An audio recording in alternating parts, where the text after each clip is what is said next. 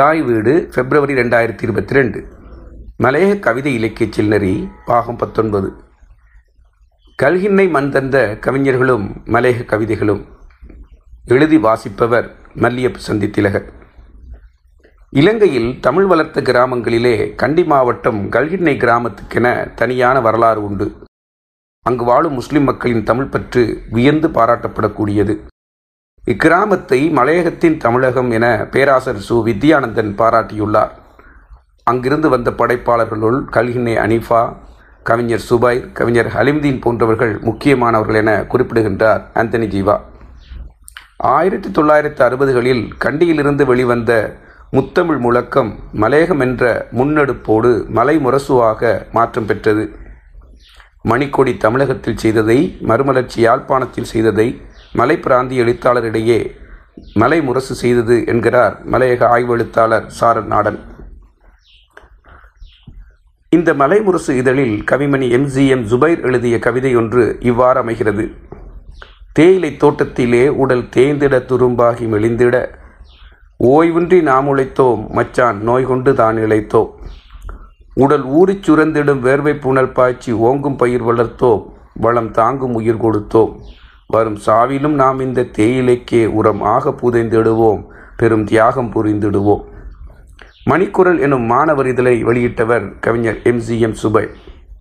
எழுத்தாளர்கள் கவிஞர்களை கல்லூரிக்கு அழைத்து தனது மாணவர்களுக்கு அறிமுகப்படுத்தி வைத்தவர்.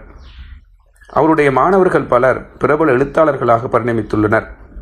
அவர்களுள் சதர்லாண்ட் மு. துரைசாமி தெமோதரை நெதவில்லை பிறப்பிடமாக கொண்ட மாணிக்கம் குறிஞ்சிவாணன் போன்றவர்கள் குறிப்பிடத்தக்கவர்கள் என கவிஞர் சுபைர் அவர்களின் மலையகத்துக்கான கவிதை பங்களிப்பை நினைவூட்டுகிறார் தெளிவத்தை ஜோசப் அவர்கள்.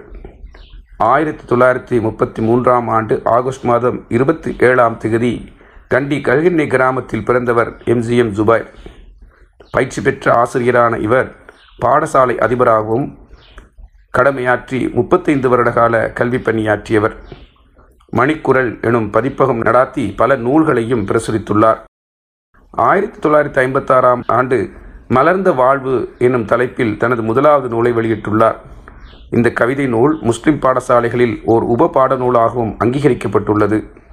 குழந்தை இலக்கியத்தில் அதிகம் ஆர்வம் காட்டிய கவிஞர் சுபைர் குழந்தைகளுக்காக பாலர் பாமாலை என்னும் நூலை ஆயிரத்தி தொள்ளாயிரத்தி அறுபத்தி ஏழாம் ஆண்டு வெளியிட்டுள்ளார்.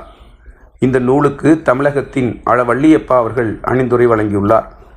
இந்த நூலில் வரும் குழந்தை பாடல் ஒன்று இவ்வாறு அமைகிறது பொன் விளையும் பூமி எங்கள் தாய் திரு நாடு அதன் பொழிவு காண உழைப்பதெங்கள் பொறுப்பென நாடு. நீவலம் நிரம்பியது எங்கள் வள நாடு எனில் நெல்வயல் விளைத்திடாது என்ன பயன் காண்போம்?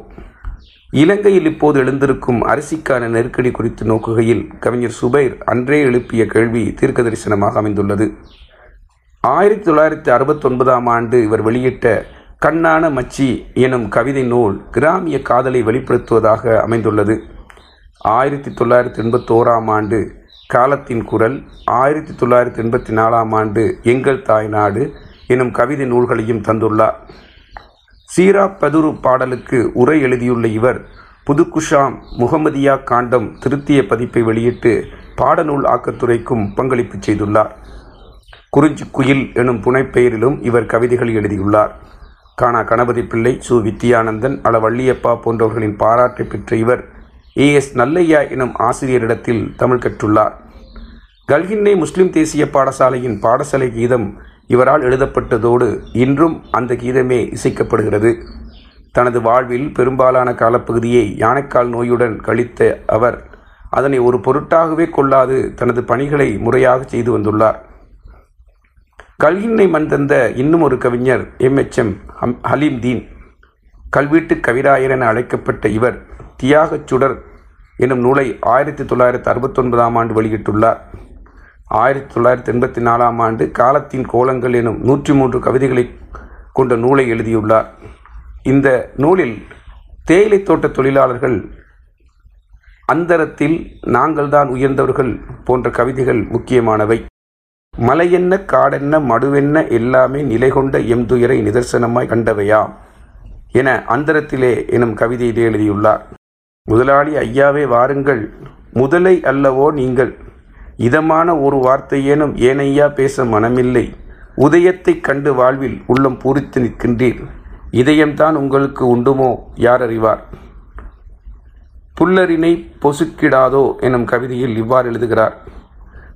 அடை தான் பொழிவதென்றால் அதிலேதும் புதுமையே காணோம் தடையற்று கொடும்பினைகளுற்றே திறங்காட்டி நலிந்தோர்கள் எல்லாம் அடைக்கலமாய் இங்கு வந்த அபலையாவர் அணுவுமே உரிமையில்லை என்று தீர்க்கும்.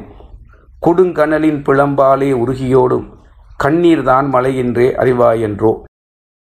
அணுவுமே உரிமையில்லை படிமத்தின் ஊடாக.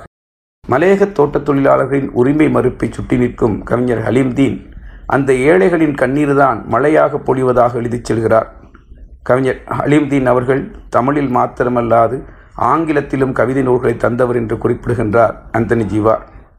எங்களூர் கல்கிண்ணை எனும் தலைப்பில் அவர் எழுதியுள்ள கவிதையொன்றில் குறிஞ்சியும் மருதமும் ஒன்றாக குடியிருக்கும் மலையகத்தின் அரும் தலையகமாம் கண்டிக்கு அண்மையிலே அமைந்துள்ள சிறு கிராமம் கல்கின்னையின் சிறப்புக்கு காரணிகள் நிறையவுண்டு என்றாலும் நினைக்கின்றேன் சிலவற்றை. என எழுதியிருப்பது போல் மலையகத்தின் தமிழகம் என போற்றப்படும் கல்கின்னை கிராமம் பற்றி இன்னும் பல வரலாறுகள் உள்ள போதும் மலையக கவிதை இலக்கிய சில்லறியோடு தொடர்புபடுத்தியதாக இந்த இரண்டு கவிஞர்களின் பங்களிப்புகள் மாத்திரம் இங்கே பதிவு பெறுகிறது. செல்நறி தொடரும். நன்றி.